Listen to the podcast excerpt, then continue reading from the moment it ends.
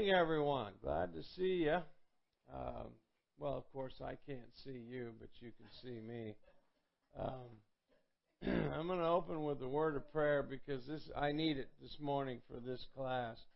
Father, I thank you for your word. I thank you that your word and the Holy Spirit make a winning combination, and you you use me any way that you can. We ask your anointing on this in Jesus' name. Amen. Now, Rick asked me to, to speak on James chapter 4, verses 13 to 17. And I want to, I'm going to read it from a couple of translations. I, I want to read it, first of all, from the um, uh, Christian Standard Bible. It's a, that's a, a good translation. I'll start at verse 13. Come now you who say today or tomorrow we will travel to such and such a city, spend a year there, and do business and make a profit. Yet you do not know what tomorrow will bring, what your life will be, for you are like vapor that appears for a little while and then vanishes. Instead, you should say, if the Lord wills, we will live and do this or that. But as it is, you boast in your arrogance. All such boasting is evil. So it is sin to know the good and yet not do it. Um, a tough bunch of scriptures. I've read James a lot, and I don't have any underlining or anything on those because I've. It's not that I've avoided them. I just never thought that much about them. So I'm going to read the one we're going to talk about is James chapter 4 verses 13 to 17 in the voice translation. It's very good. Uh, so listen to this one. Listen carefully. Excuse me. Those of you who make your plans and say, We are traveling to this city in the next few days, we'll stay there for a year while our business explodes and revenue is up. The reality is you have no idea where your life will take you tomorrow. You are like a mist that appears one moment and then vanishes another. It would be best to say, if it is the Lord's will and we live long enough, we hope to do this project or pursue that dream.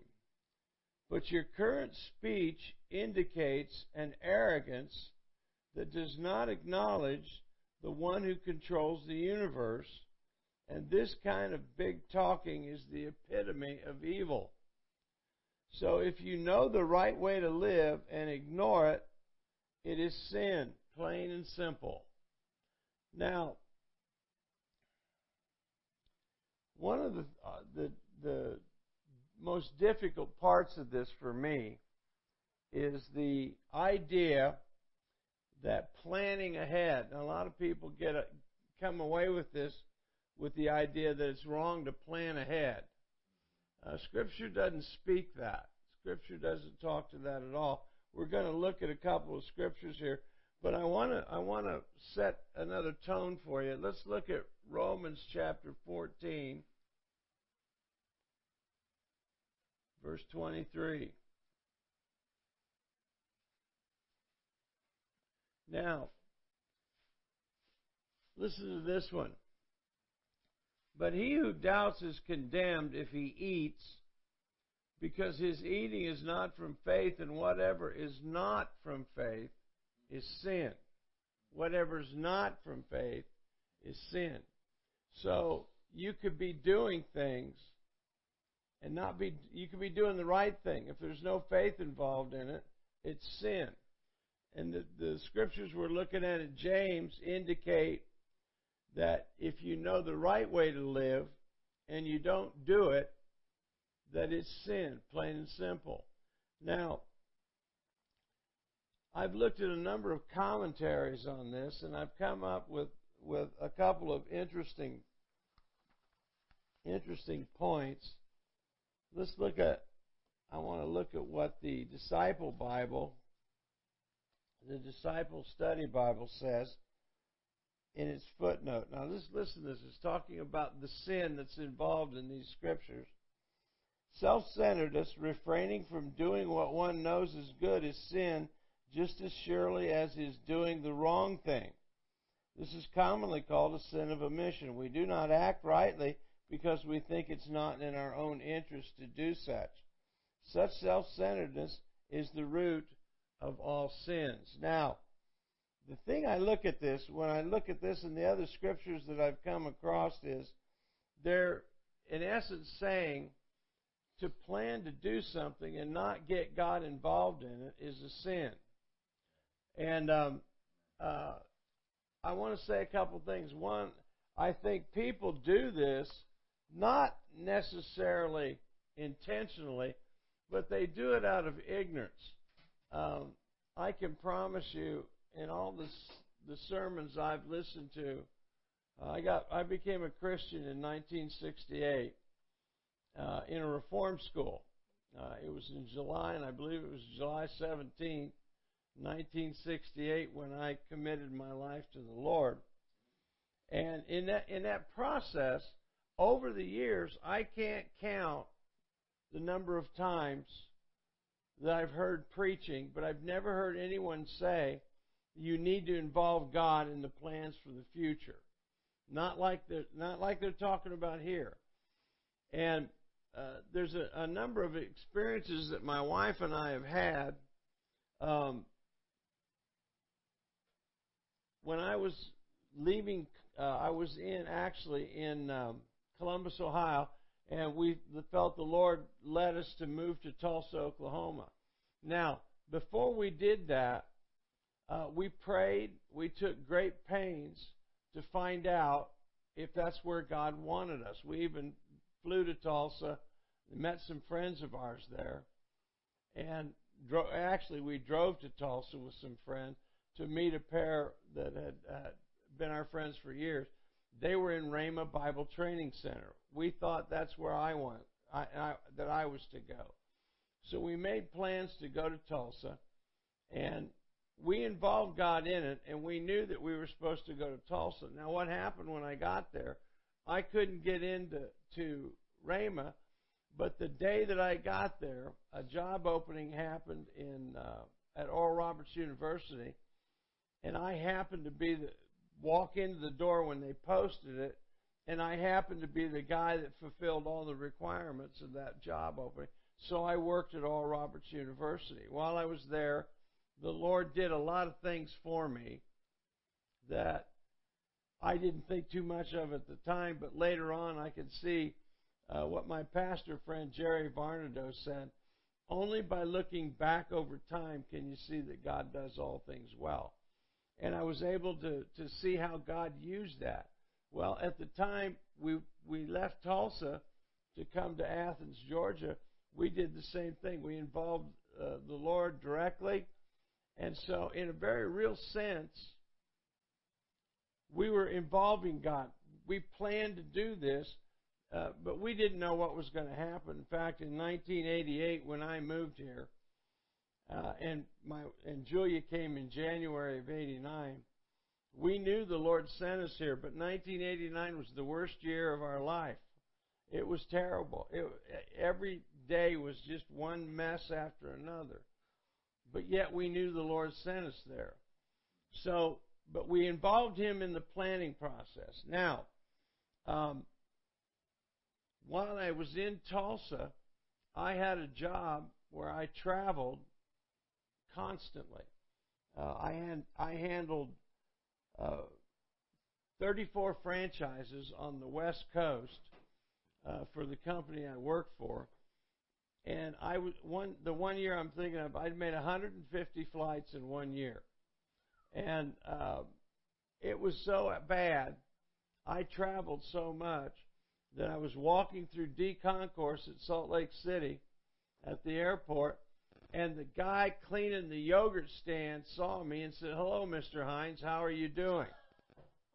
And uh, right then I thought, well, maybe I'm on the road too much because uh, you know I don't want to go home and Julia goes, "Who are you?"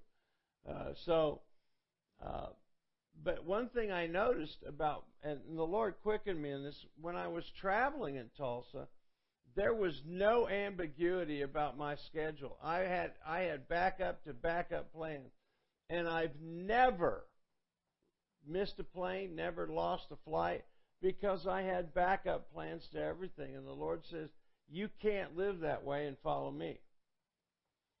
So when I was going through D concourse, if something was wrong there, I turned the page and I got Plan B. If that didn't go, I got Plan C. I never got down to plan D, but I did get to plan C several times, and I never missed a flight. It was just it just didn't happen. That was me planning and not involving God. I just didn't involve God in that, not because I didn't want to. I just knew how to travel and thought I was doing the right thing. But I should have involved God in a lot of that stuff. If I did, I probably wouldn't have made 150 flights that year. Now, um,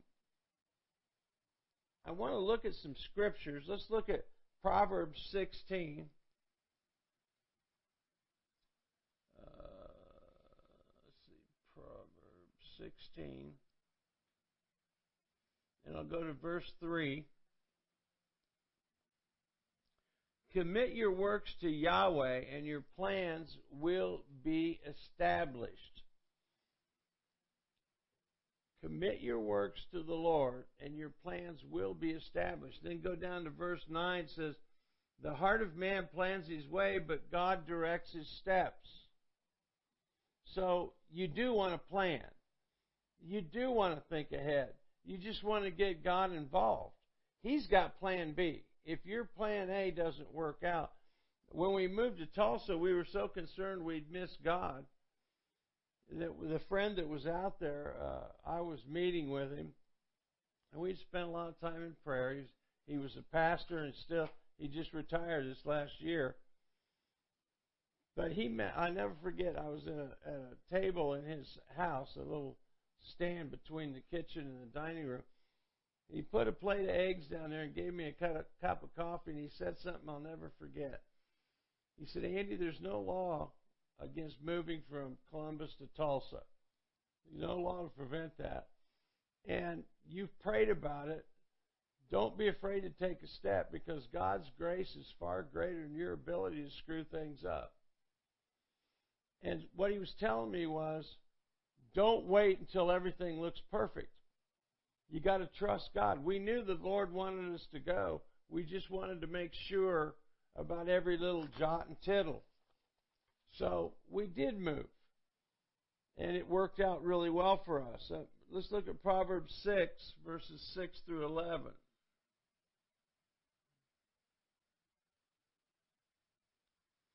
We go to Proverbs 6, and it says, Go to the ant, O sluggard, observe her ways and be wise, which having no chief, officer, or ruler, prepares her food in the summer and gathers her provision in the harvest.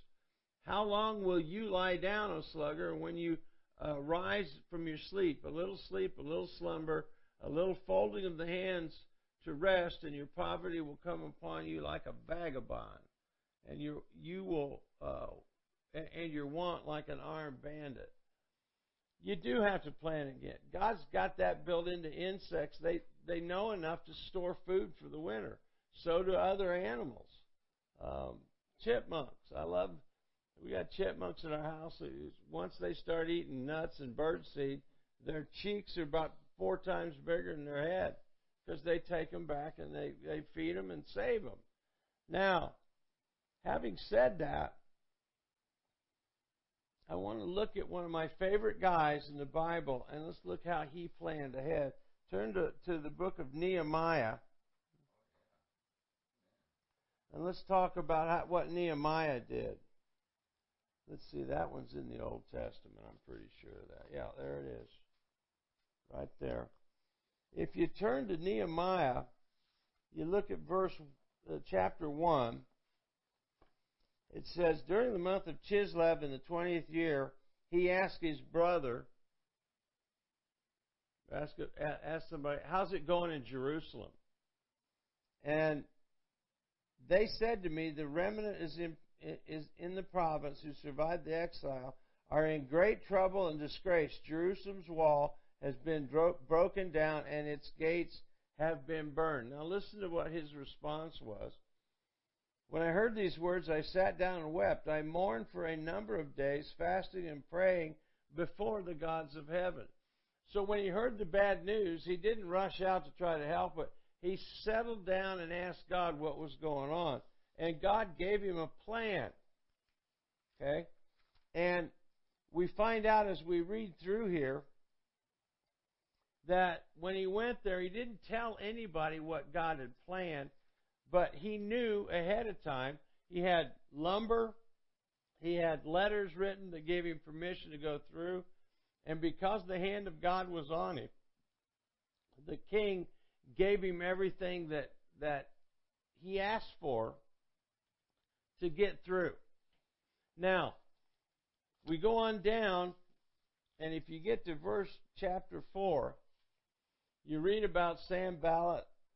Uh, I remember in the, in the King James, Sanballat, Tobiah, and Gashmu the Arab.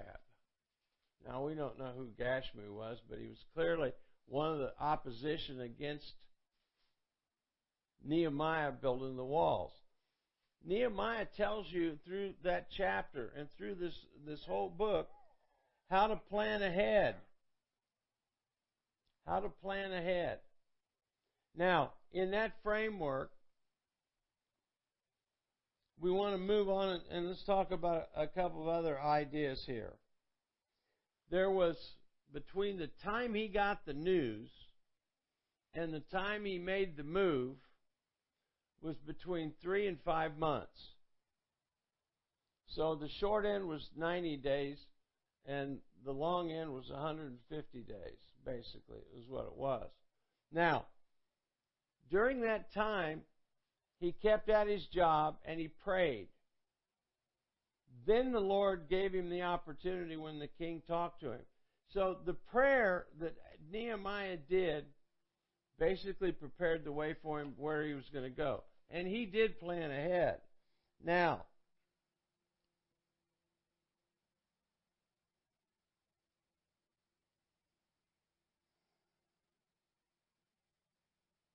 turn to Luke chapter 12.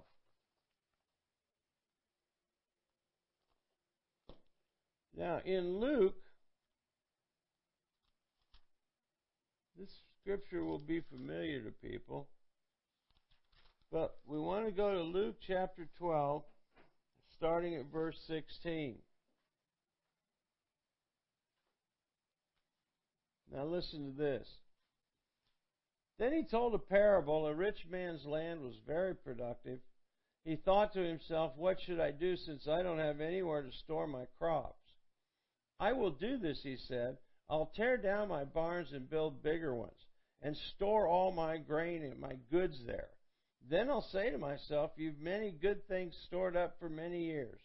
Take it easy, eat, drink, and enjoy yourself. But God said to him, You fool! This very night your life is demanded of you, and the things you've prepared, whose will they be? That's how it is with one who stores up treasure for himself and is not rich towards God. Now, the guy that he's talking about here, I believe, is the man they're talking about in James. They're not talking about you as an individual making plans to go ahead. You do that. But what they're talking about, I, I, I had a business and we prayed and we did a lot of good things with the business. We, we, the Lord blessed us. Uh, we did far greater than anybody we should have. Uh, we were a small company in Athens, Georgia, and we did some very creative things that the Lord gave me the idea for. Uh, as we were praying about what we do, one short story, my wife talked to me one day. and She said, I got a call from so and so. She said, You left them an estimate, but they can't read it. They don't know what it says. And she said that your writing is so bad, God can't read it. And so I said, Well, what do I do? Well, back then DOS was still an operating system, and I got a little DOS laptop from Radio Shack. And my dad, I got a printer, and my dad built a rack in my car for the printer, and we wired it so I could hook it up. And I designed a form for all our estimates and service calls and things. And so when I went out and did something, I'd come back, turn the printer on, put the paper in, use the form that I had, and then print it out. And it looked, I mean, it was very professional. And I got a lot more, I got sales. We just had tremendous sales because now, one, people could read what I was doing, but it was an idea that the Lord gave me. Now, somebody told our national trade magazine what I was doing. Nobody else was doing anything like it. So they came to Athens and put me on the front cover of our national trade magazine, and they did a complete uh, write up on our company. It was just a small company in Athens, Georgia. That article led to me becoming a part of a much bigger organization, and then I had a 20 year career with them. And it just goes back to the thing we involved God in a problem, and the Lord gave us an idea. We acted on it, and that idea bore fruit for years down the road. So that's one of the things that you want to remember. And and as I look at this, and I and I've read a number of of items that people talked about, and one of the ways and, and I've struggled with this because I don't want people to think uh, that planning is bad. Because some people will take that from this. The more I got into it, I found out planning was good. The issue here was not planning, it was not involving God in the decision. I made a note down here. One of the commentators made this said this the problem, though, is not in their plans, but in the independence of those who intended projects. He is not part of their business life. God is not part of their business life, and His will is not considered at all. Excuse me. Well, they talk about God's will. Is it God's will to do this? There's some things that you want to know, and a lot of times people will refer to Jesus in the Garden of Gethsemane telling God, if it be your will, remove this. If not, go on. Well, the difference there is Jesus knew what he was supposed to do. He was just asking God to change it. A lot of times when people ask for God's will, they don't have a clue what it is they're supposed to do. And asking for God, you know, I pray, well, do I do this or do I do that if it be God's will? Well, what they're really doing, pardon me, what they're really doing is dumping on God the, the, the decision. And if it doesn't work out, they can go back and say, well, it was God's fault. Now, if it be God's will, the scriptures tell you, uh, you don't have to go to God and ask Him, should, Lord, should I commit adultery with my neighbor's wife? If it be your will. Well, you don't have to do that. Scripture tells you that that's not a good thing to do. Um, Should I be taking, pardon me, should I be taking drugs intravenously and hanging around with street prostitutes? Well, you don't have to ask God about that because He spoke to it in the Bible. There are so many things that God's already told us about that we don't do or we act like we don't know what to do. The problem is we know what to do, we just don't do it. And there are choices that we make that God lets happen even though it's not His will. A classic example of that is you go to 1 Samuel chapter 10. We won't go there, but you can go there and read about Saul being picked as God's king.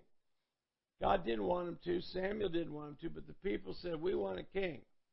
We want a king. We want a king. So they got God gave him a king. And then he it wasn't his will, but then he said if you if the king will do these things, if you'll follow him, I'll still bless you. Well, of course, we know Saul didn't. And you can go to Deuteronomy chapter 28 and verse 36, and you can see that part of the curse was, and the way the way that the Lord said it was, that the king you chose, and he tells it very specifically, I didn't choose this guy, you did. And I believe we're in that situation in the United States right now. The situation we're in isn't some super secret plan that God has.